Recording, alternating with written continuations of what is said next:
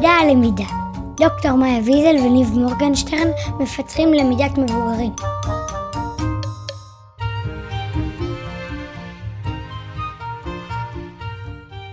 טוב, זה קצת משעשע שבפרק שאנחנו רוצים להקדיש לבחירה, אנחנו כבר 45 דקות לא מצליחים לבחור.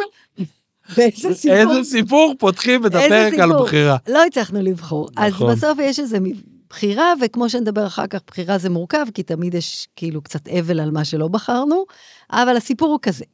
אז הייתי בכנס אקדמי, וגם ללכת לכנס זה סוג של בחירה, באתי מרצוני, וגם נכנסתי להרצאה הספציפית הזאת מרצוני, אז יש פה מלא מלא אלמנטים של בחירה.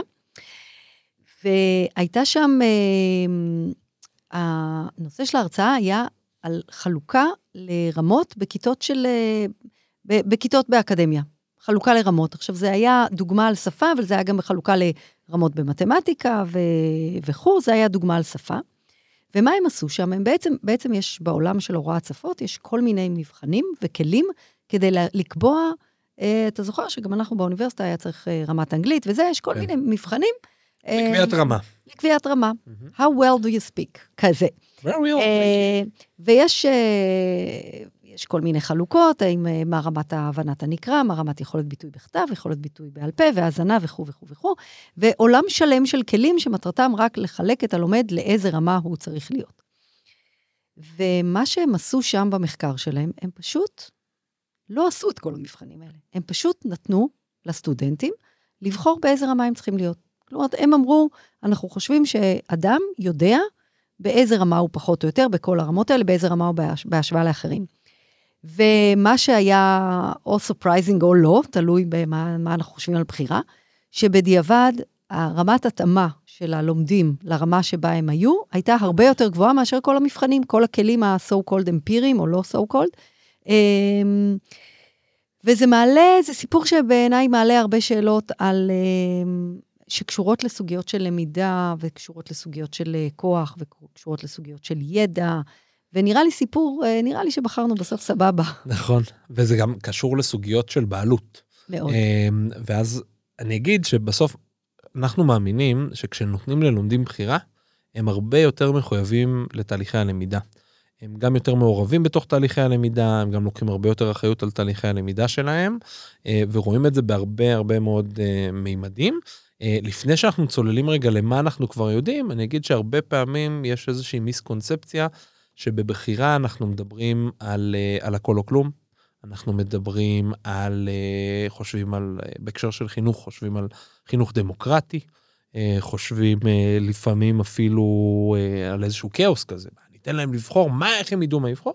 אז נגיד שבחירה יכולה להיות גם מתוך אה, סל, מתוך סל של אפשרויות ומנוהלת, ואנחנו נדבר על זה.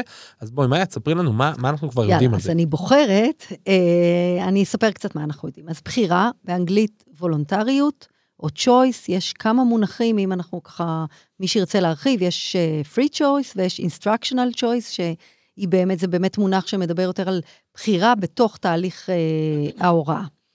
אז בחירה לגבי מה? במידה מסוימת, זה יכול להיות בחירה מה ללמוד, למשל מתוך כמה אפשרויות בסילבוס. זה יכולה להיות בחירה לגבי איך ללמוד, האם אני רוצה ללמוד לבד או בזוג, האם אני רוצה ללמוד בשיעור אה, פרונטלי או בזום או בכיתה אה, מרחוק. אה, לפעמים זה יכולה ללמוד, להיות בחירה לגבי מתי ללמוד. האם יש לי חומר ואני רוצה ללמוד בסוף שבוע, או ללמוד בבוקר, או ללמוד בערב. יכולה להיות בחירה איך אני הולכת להפגין את השליטה שלי בידע או במיומנויות, זאת אומרת, בחירה באופן הערכה. למשל, אני הרבה פעמים נותנת לסטודנטים שלי אפשרות בחירה, תביעו את התוצר או את הידע סרטון, בסרטון, פודקאסט, פודקאסט, אה, אה, הרצאה, טקסט, מה שאתם כן. רוצים. אמ, אז מה הספרות אומרת קצת על בחירה? אחד, זה מאוד קשור, ודיברת על זה, על הסיפור של מעורבים ולוקחים אחריות, בחירה מאוד קשורה ל engagement, לסיפור של מוטיבציה, לסיפור של פרסונליזציה ולעניין של פיתוח לומד עצמאי.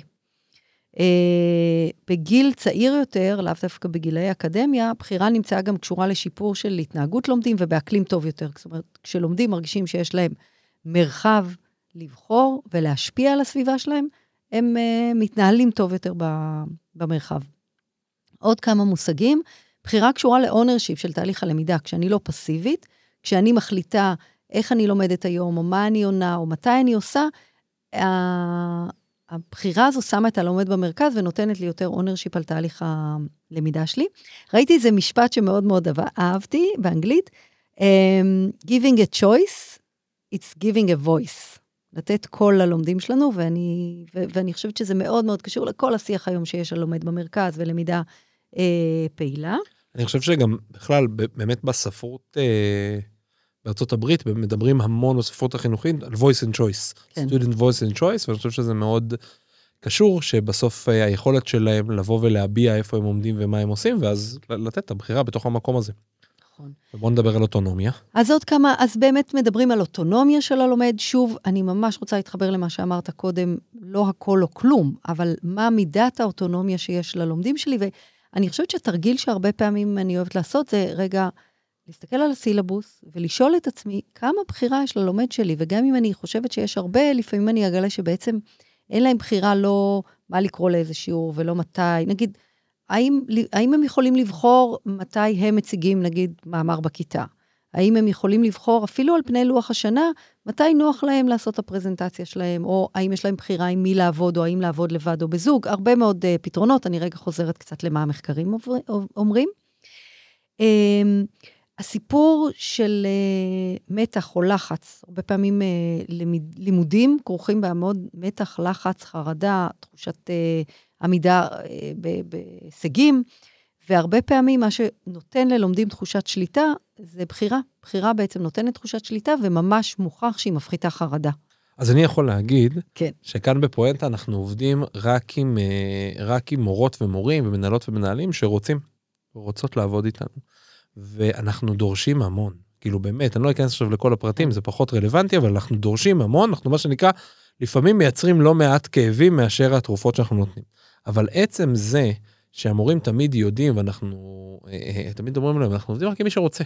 רק אם זה מתאים, אם זה אה, אה, במקום, יש משהו מאוד חזק שמייצר מחויבות mm-hmm. מאוד גדולה.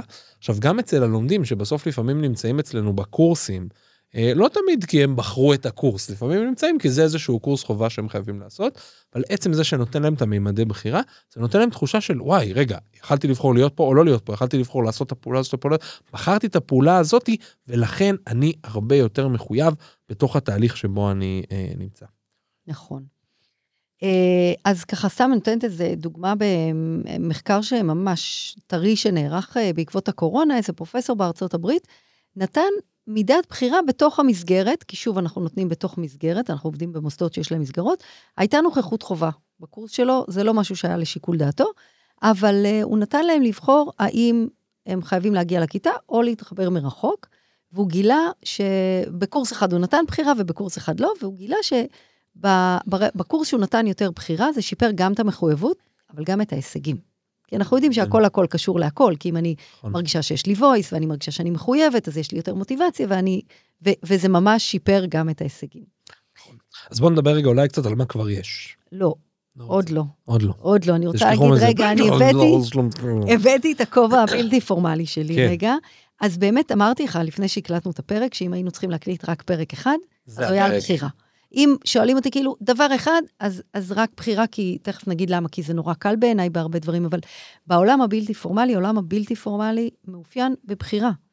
אה, וולונטריות, יש בחירה גם האם להגיע, וגם בתוך ההגעה, כמו שאתה אומר, אחרי שהגעתי, יש, אין כמעט סנקציות לבחירה לא לעשות משהו. אני יכולה לא להשתתף במשחק ולא יהיה כלום, אני יכולה לא לצאת לטיול של התנועה שלי ולא יקרה כלום. אז אמנם במסגרות פורמליות יש כל מיני חובות, אבל. אני יכולה לתת, כמו שאמרת קודם, אה, הרבה מאוד בחירה גם בתוך החובות האלה, וכמו בהרבה פרקים שאנחנו מדברים, אני חושבת, יש פה הרבה עניין של מינון, שתלוי בהרבה דברים, ותכף נדבר עליהם. אז מה כבר יש? עכשיו אני יכול לדבר על מה יש? כן. אוקיי. יאללה.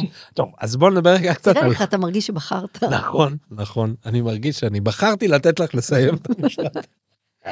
פה. מדהימים. טוב, בוא נדבר רגע קצת על מה כבר יש. אז, אז קודם כל נתחיל עם זה שבאקדמיה, קודם כל יש המון מימדים של בחירה.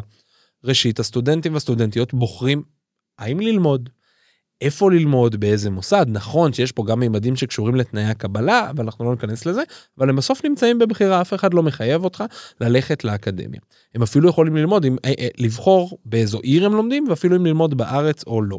הם יכולים גם ללמוד, אה, לבחור, סליחה, יכולים גם לבחור בין אקדמיה לבין אוניברסיטה לבין מכללה, בין מקום קרוב פיזית לרחוק, עם יותר חיי קהילה, פחות אה, חיי קהילה. בקיצור, אה, הבחירה מלא. היא, היא ענקית. עכשיו, בתוך המסלולים שבוחרים, לרוב, ברוב המסלולים, ברוב האוניברסיטאות, יש קורסי בחירה בתחומים מסוימים, ובתוך הקורסים גם יש uh, מימדים של בחירה. בחירה בין חומרי קריאה, רשות וחובה, לפעמים יש בחירה באיזה נושא כותבים עבודות מסוימות. אני לדוגמה, עשיתי תואר בממשל וקיימות, כל העבודות שלי, כל העבודות שלי, כולל קורס בניהול קונפליקטים, שכמעט כולם כתבו על מלחמות באפריקה ובאירופה וכל מיני כאלה, אני הכל עשיתי על חינוך. על מה כתבתי בקונפליקטים? קונפליקטים בין משרד החינוך להקמת בית ספר בעמק האלה. כל אחד. בחר את הקונפליקט שלו. עכשיו, אני רגע רוצה להגיד מה זה הדבר הזה. זה הפך את הלמידה עבורך למאוד מאוד רלוונטית, למאוד נכון. מחוברת ליום-יום שלך, לתחומי העניין שלך. אתה יודע, אצל ילדים קטנים, אז אומרים, "ת- תציג אה, בכיתה על אה, דינוזאורים, אם זה מה שמעניין אותך, או לא משנה על מה. יש, באמת מתחבר, ל, ברגע שזה משיק לאזורי התשוקה, וזה נמצא שוב בתוך המסגרת, אנחנו לא נתפשר, אני בטוחה שזה היה, עמדת בכללים של הכתיבה. אבל בעצם יש פה, אני חושבת שהסיפור של בחירה מחובר להמון המון דברים. דיברנו כבר על מוטיבציה, נכון. אני רוצה רגע לדבר על עוד מילה שנגמרת ב-יא, והיא פרסונליזציה. כי בעצם כשאני, כשנתנו לך את הבחירה, אפשרו לך להתאים את הלמידה לנושא שמעניין אותך, לתחומי העניין שלך, שהם רלוונטיים אליך. זה ענה על צורכי הלמידה שלך. ושוב, וזה עמד עדיין במסגרת הקורס והמטרות אה, למידה. ויש פה איזו הבעת אמון גם בלומד ובצרכים שלו. להגיד, אני לומד, וזה אגב לא עניין של גיל בעיניי. ואני מסוגל לדעת מה טוב בשבילי ומה מעניין אותי. וגם אם לא, אז כדאי שאני אלמד לברר את הדבר הזה. וכמו שאמרנו, זה לקחת אחריות. זאת אומרת, גם אם משהו מתפקשש לי או לא הולך בדרך, או לא משנה מה, בסדר, אני, אני, אני בחרתי, אני לקחתי את הדרך, ועכשיו זה שלי.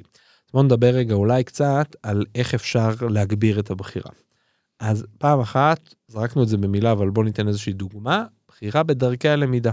כלומר, האם אני אה, מלמד רק בדרך של נגיד הרצאה פרונטלית, או לא יודע מה, או שאני נותן לתלמידים לבחור, אה, ללומדים, לבחור את החומר באופן עצמאי, אפשר להשתמש במודל של הכיתה הפוכה, שיש לנו פרק שלם שמדבר. על התהליך הזה, ומאפשר בעצם אה, ללומדות וללומדים אה, לבחור מאיזה חומר הם לומדים, לתת להם לבחור בא- באופן עצמאי, זאת אומרת, אפילו היום יש לנו סילבוס, בסילבוס יש בדרך כלל, אה, הרבה פעמים זה טקסטים, אבל אני יכול לתת על אותו נושא גם אה, יוטיוב. פודקאסטים, יוטיובים, טד טוקים, הרצאות אה, מכל מיני מקומות ולתת להם לבחור, הם כולם יכולים לעסוק בדיוק באותו נושא, כולם יכולים להיות מקורות אקדמיים ברמה מאוד מאוד גבוהה, שאנחנו בסוף לא רוצים להתפשר על הרמה האקדמית, אה, אבל אני נותן בסוף את הבחירה של, של מה, בעצם מאיפה הם ילמדו את זה. זרקנו גם קודם, אפשר לתת אה, בחירה בתוצרי הערכה. האם, אה, שוב, לפעמים אה, זה, זה דורש מאיתנו יותר מאמץ, אבל אם אנחנו רוצים לדבר על engagement ומוטיבציה ופרסונליזציה, אז אני יכולה לתת אפשרות לבחור האם אני רוצה לגשת, ל- לכתוב case study, האם אני רוצה לגשת למבחן, האם אני רוצה אה, לבנות משחק, האם אני רוצה אה, לכתוב עיתון, או האם אני רוצה לעשות סרטון, לא משנה מה, אבל אני יכולה לבחור כלומדת את אמצעי ה- אה, של עצמי. נכון. עכשיו אני כן ממליץ כאן למי מכם שרוצה ללכת לכיוון הזה, אה, לנסות ללכת לאמצעי הערכה שגם מסקרנים אתכם, שמושכים אתכם. אני נגיד עבדתי פעם עם אה, אה, מרצה אה, שהיה לו איזה אטרף לפודקאסטים. זה היה הקטע שלו, זה ממש הגניב אותו להתעסק בעולם של פודקאסטים. אז יש פה חוויה מדהימה, כי הוא גם נתן ללומדים שלו רגע הזדמנות לעשות פודקאסטים, אבל הוא גם למד בעצמו רגע על איך עושים פודקאסטים, איך עורכים פודקאסטים, איך איך, איך עובד העולם הזה, ובעצם היה פה ווין ווין מאוד גדול. מאוד ממליץ לכם שילכו למקומות שהתשוקה שלכם, תבחרו לתת את הבחירה לסטודנטים והסטודנטיות בעולמות שיש לכם תשוקה, כי אחרת אה, אין מה לעשות. זה יהיה, זה יהיה עבודה ומטלה וקשה ומתסכל, ולא מקום שהוא מתגמל ופותח אתכם. הזכרת לי משהו ממש חשוב שלא נגענו בו, ורגע אה, לדבר על הבחירה שלי. הבחירה שלי בתוך, כמרצה, כמנחה, נכון. בתוך החופש האקדמי, לבחור איך ללמד. איך ללמד בכיתה הזו ואיך ללמד בקורס הזה. ויש לי, אה, יש לכולנו, גם בתוך המסגרת הפורמלית של המוסד, הרבה מאוד חופש, שקשור, אני חושבת, לכל הפרקים שלנו. קשור לאיפה ללמד, מתי ללמד, איך ללמד, עם מי ללמד, האם אני מזמינה אורחים, אני מלמדת לבד. אמ, אז, אז יש משהו, אני חושבת, באיזה חשיבות לחשוב קצת רפלקטיבית על כמה בחירה יש לי וכמה מזה אני לוקחת לעצמי. אה, הבחירה להיות, אה, סליחה שאני רגע קצת פילוסופית, בסדר? אבל אה, איזה מרצה אני בוחרת להיות? האם אני mm-hmm. בוחרת להיות המרצה שהייתה לי תמיד? עד כמה אני בוחרת להיות מחוברת ל... יש לי רגע דוגמה קטנה, קטנה, קטנה, שגם היא קשורה לפרק אחר, אבל לקח לי הרבה שנים, אחרי שהתחלתי ללמד מבוגרים, להיזכר שבעצם אני מאוד אוהבת להשתמש במשחק. Mm-hmm. אבל זה היה נראה לי כאילו לא רציני. הייתי יחסית צעירה והרגשתי שזה לא של גדולים ולא מתאים לאקדמיה, אז מה אני אעשה משחקים? אבל היה משהו ברגע להיזכר, רגע רפלקטיבי, בלהיזכר, רגע, אני מרצה שאוהבת לשחק, אני אוהבת, מאמינה במשחק ככלי ליצירת אווירה בכיתה, ככלי לימודי, וזה לא לגמרי קשור לבחירה, אבל יש פה איזו בחירה אה, באיזה איזה, איזה מורה, איזה מרצה, איזה אשת חינוך אני רוצה להיות. אם אנחנו כבר בפילוסופיה עסקינן, אני חושב שצריך להזכיר שגם אי בחירה אי בחירה. וואי, אומרת, זה ממש חשוב. גם, גם ההחלטה לא לשנות אה, משהו בדרכי ההוראה שלי, גם ההחלטה לא לעשות אה, משחוק, גם ההחלטה אפילו לשהות, כן? אמרת כאילו את הסוגיה של כן. המשחק, ויכול להיות שתהליכים כאילו, אני, אין לי דוגמה קונקרטית, אבל כאילו זה מאוד מסתדר לי עם דברים אחרים שלפעמים מאוד רציתי לעשות אותם, ואז בגלל שזה הרגיש לי מורכב, מסובך, לא מתאים, לא טועה וכן הלאה, התמהמהתי מזה ובעצם לא בחרתי, ונשארתי ברגיל, זו גם כן סוג של בחירה. ואני חושב שככל שאנחנו נהיה, לי תמיד, לי תמיד קשה עם אה, אנשים או ארגונים או כל מיני מקומות כאלה, שלא מקבלים בחירות מודעות. זאת אומרת, אני אין לי... תסביר. אין לי בעיה כשאומרים לי, טוב, אנחנו הולכים לעשות 1, 2, 3, ואני לא אוהב את זה, אבל נורא ברור לכולם מה המשמעויות של הצעדים שהולכים להיות, בסדר? Mm-hmm. קשה לי עם אנשים שאומרים לא אנחנו לא נעשה את זה למה אה, זה לא מתאים כי אנחנו זה לא משהו שהיינו עושים כאילו שלא נכנס רגע לעובי הקורה של להבין רגע מה המשמעות בלקבל את ההחלטה הזאת או לא לקבל את ההחלטה הזאת. כשאתה מדבר בעצם על uh, ניהול ועל, uh, כאילו, אני חושבת שבבחירה יש הרבה, ולא לא חשבנו על זה קודם, אבל הרבה לקיחת סיכונים גם. נכון. ו- ועבודה באי-ודאות. חד משמעי. Uh, ואנחנו בעד, אז... לגמרי. כי, כי אני אגיד למה, כי זה בסוף משהו שהוא מרכיב מהותי מחיינו. ובעצם, אני חושב שבמימדים מסוימים אנחנו רוצים שהאקדמיה תהיה קצת מעבדה כזאת, שאפשר ללמוד בה ולהיות ב... כמה שאפשר להיות נגיד ב low stakes, כאילו קצת ליפול, קצת לקום, לא נורא, לא קרה כלום. אבל אני חושב שבממדים מסוימים אנחנו רוצים להכין בעצם את הלומדים והלומדות שלנו לחיים אמיתיים, ובחיים אמיתיים יש המון בחירות שיש להם כל מיני משמעויות בחיים, ואנחנו צריכים לחיות איתם. כל הזמן, ויש מלא אותם. מורכבויות, ואין בחירה נכון. אחת נכונה. אני יכולה להגיד שכשאני מלמדת uh, מורים ומורות שעושים מחקרי פעולה, אז אחרי שהם כאילו בחרדה אינסופית מזה שכאילו מה פתאום הם יעשו מחקר וכאלה, אז ואז יש איזה רגע שהם נורא נורא נדלקים על זה ומבינים, וואי, יש לי מלא מלא שאלות ואני יכולה בעצם למצוא תשובות. ואז יש את הרגע הזה שאני אומרת, טוב, אבל שאלה אחת, וגם ממוקדת, אנחנו לא עכשיו uh, כותבים אנציקלופדיה, ויש ממש תהליך קשה של בחירה, כי זה בחירה גם מה לא. נכון. ובחירה על מה אני עכשיו לא מתעסקת, ויש בבחירה גם משהו מאוד מאוד ממקד. כי אני, ברגע שאני בבחירה מודעת, אני גם יודעת מה כן וגם מה לא. אבל כאילו אנחנו כל הזמן אומרים איזה בחירה זה מעולה, וכאילו יש פה קמפיין מטורף לבחירה, ותכלס גם זה complicated. מאתגר. Um, אני אגיד לך מה, אחד, אנחנו בטח שאנחנו עובדים עם אנשים מבוגרים, סטודנטים, אנחנו רואים מה הבעיה. לפ... אני חושבת שגם ילדים יכולים לבחור מגיל מאוד צעיר וצריך ללמד אותם לבחור, אבל אנחנו לא מדברים על ילדים. זה בפודקאסט אחר. זה בפודקאסט אחר, אבל uh, הלומדים שלנו, המבוגרים, בוחרים כל כך הרבה דברים, איפה לגור ואיפה לעבוד ומתי לעשות שיעורים ואיך להגיע לקמפוס. לא תמיד כל כך בא להם לבחור בשיעור, מתחשק להם שמישהו יקבל בשבילם החלטות. בחירה זה עומס קוגניטיבי. הם מעדיפים לשמור על תלות בנו, הרבה פעמים יש איזו התנגדות. אני לא יודעת מה לבחור, תגידי לי את, את המומחית, את המרצה, אני לא יודע. אה, אז גם לא תמיד הם יודעים איך לבחור, או מאמינים שהם יבחרו נכון, וגם זה קשור לתיאום ציפיות של, רגע, למה אני בכלל צריכה לבחור? אני באתי לשבת פה להיות פסיבית, שתגידי לי מה אני צריכה לדעת, מה פתאום אני צריכה... לאבד את החומר, להקיא אותו. לקחת ו... אחריות. אז, אה, אז יש אה, אתגרים בסיפור הזה של בחירה. ממש. עכשיו, אני אקח את זה אפילו, דיברנו מקודם, דיברתי פעם על הסוגיה של החופש האקדמי.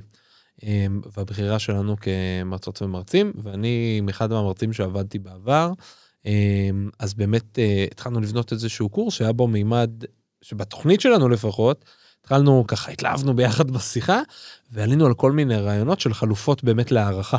בדרך כלל אה, בקורס הזה היה לו מבחן בקצה הקורס, ובעצם אה, פה הצענו כל מיני רעיונות אחרים, והוא מאוד מאוד אה, פחד שלא יאשרו לו בעצם להגיש את הקורס הזה כשבקצה אין מבחן ובקצה יש, זה היה בחירה גם כן בין... בין מצגת ללא זוכר לסרטון או משהו כזה והוא נורא נורא פחד שלא יאשרו לו את זה אז פה אחד אני ממש ממש מבין את הפחד. שתיים אני חושב שכשאנחנו סגורים בעצמנו ויודעים לבוא ולתת רציונל מאוד מאוד טוב לבקש ולהסביר אותו, כמעט בוודאות יאשרו את זה, וגם אם לא, בוא נבקש. במקרה הכי גרוע אנחנו חוזרים חזרה נכון, אחורה. זאת אומרת, נכון. לעשות, אבל לא לפחד, לא להגביל את עצמנו. מ, לא מ... להגביל את עצמנו במגבלות שהן לא אמיתיות. בדיוק. Uh, ומצד שני, אני רוצה להגיד, באמת, גם בתוך, אנחנו מדברים פה על מערכות פורמליות, גם בתוך המערכות פורמליות יש מרחב אה, בחירה ותמרון מאוד מאוד מאוד מאוד גדול, וזה, אני מתחברת למה שאמרת קודם, זה לא הכל או כלום, זה לא תבואו מתי שאתם רוצים, תלמדו מה שאתם רוצים, תעריכו איך שאתם רוצים, לא. יש פה מסגרת, יש מטרות למידה, יש סילבוס, לי יש מומחיות, יש לי, יש דרישות לסיום הקורס, ובתוך זה עדיין יש אין סוף בחירה, אה, החל מאיפה לשבת, דרך מה להציג ומתי להציג ועם מי לעבוד, ואני יכולה למשל להגיד, זו עבודה שחייבים לעשות בזוגות, ויש אנשים שלא מתאים להם, ואני יכולה להגיד, תבחרו אם לעשות בזוג או בזוג או בשלושה או לבד. כמובן, אני צריכה להבין מה ההשלכות של זה עליי, כן. אבל uh, עליי כ, כמנחה. אז אבל... אני, אני רוצה להעלות עוד אתגר באמת שיש בהקשר הזה, אגב, המגבלות שיש עליי כ, כמנחה או כמנחה, ושלפעמים בחירה מסבכת אותי. נכון. כי אני צריך בסוף עכשיו לתת יותר אופציות. אני בעבר, היה אופציה אחת, יש לי סילבוס, הוא כתוב כבר, יאללה ביי שלום, זה קורס כבר של 15 שנה, מה את רוצה ממני? מאיה. ועכשיו את אומרת לי, לא, אני לא כל מקום, אני אתן להם גם וידאו, לא גם טקסט. לא כל מקום, אבל נגיד אולי שני שיעורים, אוקיי. אנחנו נחליט על נושא מתוך ארבעה נושאים, אני מתה על כל הכלים האלמנטים מטר וכאלה, mm-hmm. ואני אומרת, נגיד אחרי השיעור השביעי של הסמסטר, בואו נשאל במה אתם רוצים שנקדיש את שאר הסמסטר, ובואו תדרגו אותם, אני נותנת להם לדרג, אז נכון, אני צריכה... אני לא מוכנה מראש, כן. אבל איזה מגניב זה שהם בוחרים על מה נלמד, כי מה אכפת לי, יש כל כך הרבה נושאים שאני לא מספיקה, להפ... נכון. אני לא מספיקה אה, להקיף במילא. אגב, במקומות שבהם, אני זוכר שטרחתי כמה פעמים אצלך בזומים וכאלה בקורסים נכון. שאת מלמדת, אני חושב שיש גם משהו מאוד מאוד אה, משמעותי ומיוחד, בנגיד, אם, אם, אם את משלבת אצלך באמת אה, אורחים אה, חיצוניים, בלתת להם אופציה. זאת אומרת, לבוא ולהגיד, תקשיבו, אני יכולה להביא את XYZ. אני עשיתי את זה, פשוט נבחרת. ברור. זה כיף לי. תגידו מי מעניין, את מי מעניין אתכם לשמוע. אבל אחרי זה תספרי לי מי היו ה... מי היו במקום, בדיוק. אה, אז, אז מה עושים עם זה? תראו, קודם כל עושים, בעיניי. קודם כל, רגע, רפלקציה, להגיד, אנחנו הרבה פעמים, אנחנו בתקופה של הרבה שיח על דמוקרטיה, אבל אנחנו נורא נורא חושבים על עצמנו כדמוקרטים הרבה פעמים, רגע להסתכל במבט ביקורתי על הסילבוס שלי ולהבין כמה באמת בחירה יש בו, ואיפה המקומות שאני מוכנה לשחרר, יש מקומות שלא, וזה בסדר גמור, בסדר. האחריות היא נכון. שלי, אה, אבל איפה אני יכולה לתת מרחב בחירה, וזה יכול להיות הדבר הכי קטן של חמש דקות בשיעור. אה, דוגמה חביבה, אני, אני מלמדת הרי את הקורס הזה על מחקר פעולה, וכולם בחרדה נורא גדולה, אז אני מתחילה עם QR עם לינקים למלא מלא מלא סרטונים של דוקותיים של כאן, שהם כולם סרטונים מהממים של מחקר. עכשיו, מה אכפת לי איזה סרטון הם רואים? יש סרטון לא. על מה עושים עם שמן אחרי טיגון, ויש סרטון על מי באמת המקור של הסביך, ויש כאילו סרטים, מחקרים קטנים. מה אכפת לי שהם יבחרו מה שהם רוצים? כאילו, נתתי להם שתי דקות לראות סרטון על מה שהם רצו, אני בסוף מדברת על עקרונות, זה לא כל כך משנה לי אם הם יודעים מה לעשות עם השמן או לא. אמ, סרטון מעולה אגב.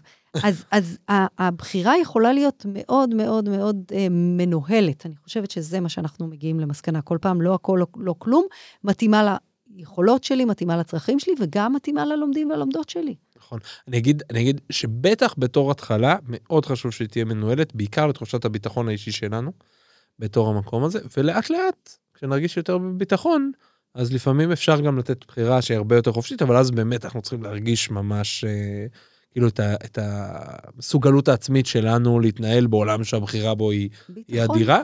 אבל עוד פעם, בוא נחשוב גם על עצמנו, נכון? שאנחנו מגיעים לכל מיני מסעדות שבהם יש תפריט של 300 מנות, 200 מנות, לא יודע מה, 40-50 מנות, לבין מקום שיש תפריט של 15 מנות. זה מה שקורה לי כשאני מגיעה למסעדה טבעונית. כי כשאני מגיעה למסעדה רגילה, יש שתי מנות שאני יכולה לאכול, במקרה הטוב, ואני בוחרת בין שתיהן. פתאום כשאני מגיעה למסעדה טבעונית, אני בשוק. בבעיה. מזמינים אתכם ללכת, לחשוב, לעשות רפלקציה ולהסתכל איפה אפשר לבחור יותר גם לעניין שלכם ולגיוון שלכם וגם למחויבות והעניין של הלומדים והלומדות. רק נגיד שאתם לא חייבים, זו בחירה זו שלכם. בחירה שלכם. אז נתראה בפרק הבא. ברור, יאללה אם. תבחרו לבוא.